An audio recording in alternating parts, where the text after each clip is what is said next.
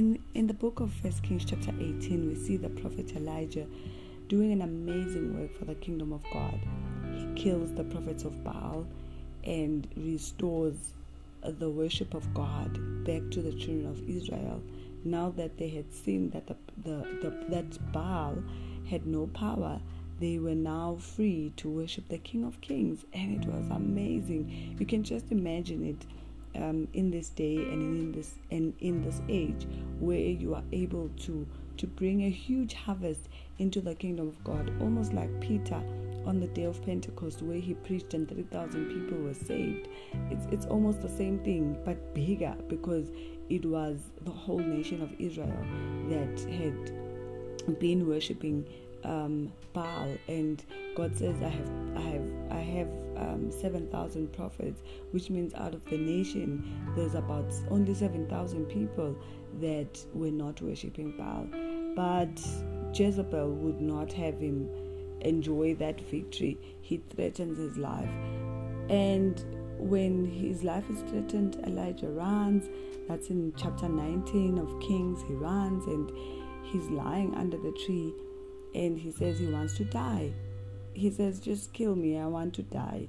I'm, I'm done. My life is done. And and then we see something amazing there because then the Bible records that then an angel came and woke him up and and, and the angel says to him, Wake up and eat. And the Bible records that he woke up and he ate and the angel woke him up again, wake up and eat. And he ate again, and the Bible records that he went in the strength of that food for 40 days and 40 nights. Now, this is my favorite scripture in the whole Bible because Elijah is lying under the tree and he says, I want to die, kill me. But when he gets to the mountain, the mountain of the Lord, Mount Horeb, when now he's conversing with God and God says, what's happening? Elijah said, They want to kill me. He had changed his mind. His mind had been changed. His mind has, had been transformed. And when we read the Bible in Romans chapter 12, verse 2, it talks about the transformation of the mind. It talks about us not conforming to the standards of this world. In when Elijah was lying under the tree, he had conformed to the status quo. You know, Jezebel wants to kill me. So just God, rather than being killed by Jezebel, just kill me yourself. I don't want to be killed by Jezebel. But after eating, and we get to understand that the food that he was eating symbolizes eating the word of God, symbolizes revelation knowledge. You see by the change of mind that the eating that he was doing under the tree was not just natural food, but it was spiritual food, something that strengthened him, that gave him strength to go on with his ministry, to go on with the assignment that God had given to him.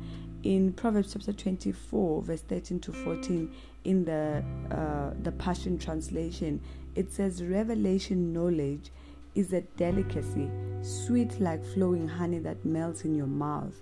Eat as much of it as you can, my friend, for then you will perceive what is true wisdom. Your future will be bright, and this hope living within you. So now Elijah moves from uh, being hopeless to being hopeful, to knowing that, you know what, there are people that want to kill me, but they can't kill me when I'm in your presence because he had eaten what? The delicacy of revelation knowledge. He now knew what was happening. He wasn't walking in darkness. In Hosea, Hosea chapter 4, verse 6, the Bible says, My people are destroyed for lack of knowledge of my law, where I reveal my, my, my will. Because you, the priestly nation, have rejected knowledge. So the Bible says we perish when we don't know. We perish because we don't know, actually. We perish because we lack knowledge, we lack wisdom. And in Proverbs, the Bible says we must eat. We must eat because wisdom, revelation knowledge is like a delicacy, it's like honey.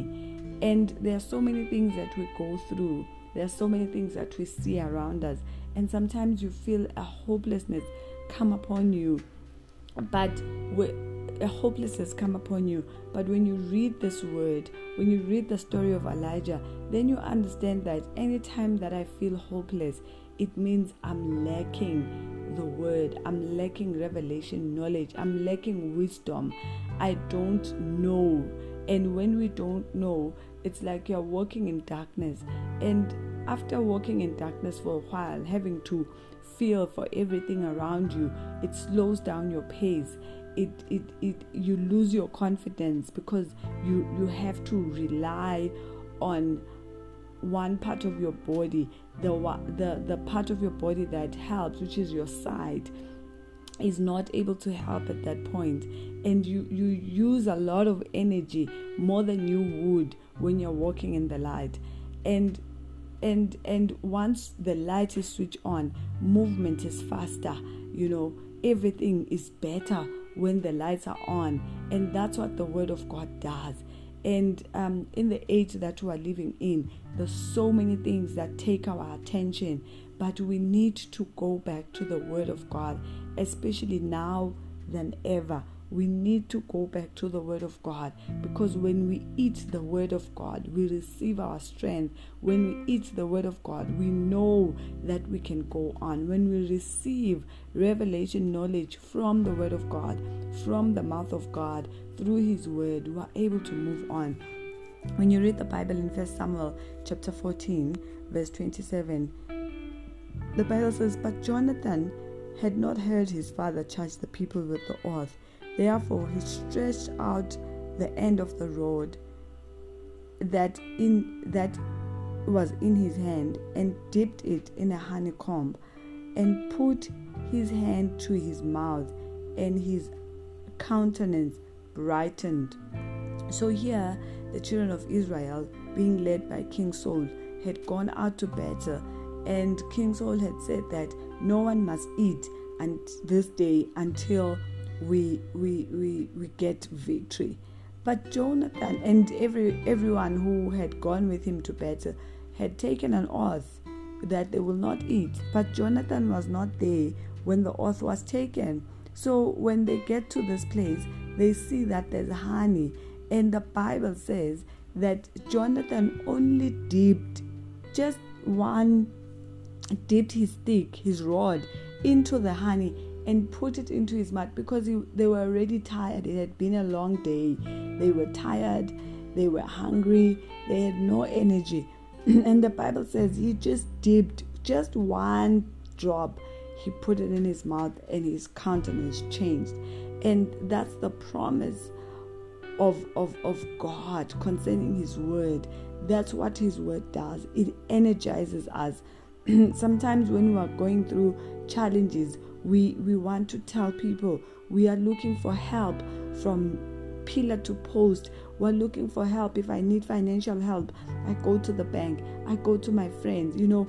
But the word of god just one drop from the word of god just dipping your rod in the word of god just going into the word of god and looking for answers for what is going on in our families in our marriages in in in in our finances in our children. The word of god energizes us. The word of god brings back life back into our system whatever system that is lacking life the word of god is enough and it's a time for us to go back to the word of god when you read proverbs it says go to eat honey from the honeycomb it means the pure unadulterated word of god just go into the Word of God. Find what the Word of God says about your situation. Find what the Word of God says about this time. Find what is our purpose. Why are we still here when it's so dark? Yet God has chosen to for us to still be here and you will be energized, you will be directed, you will know what to do. So eat honey, eat honey. Let's go back to the Word of God.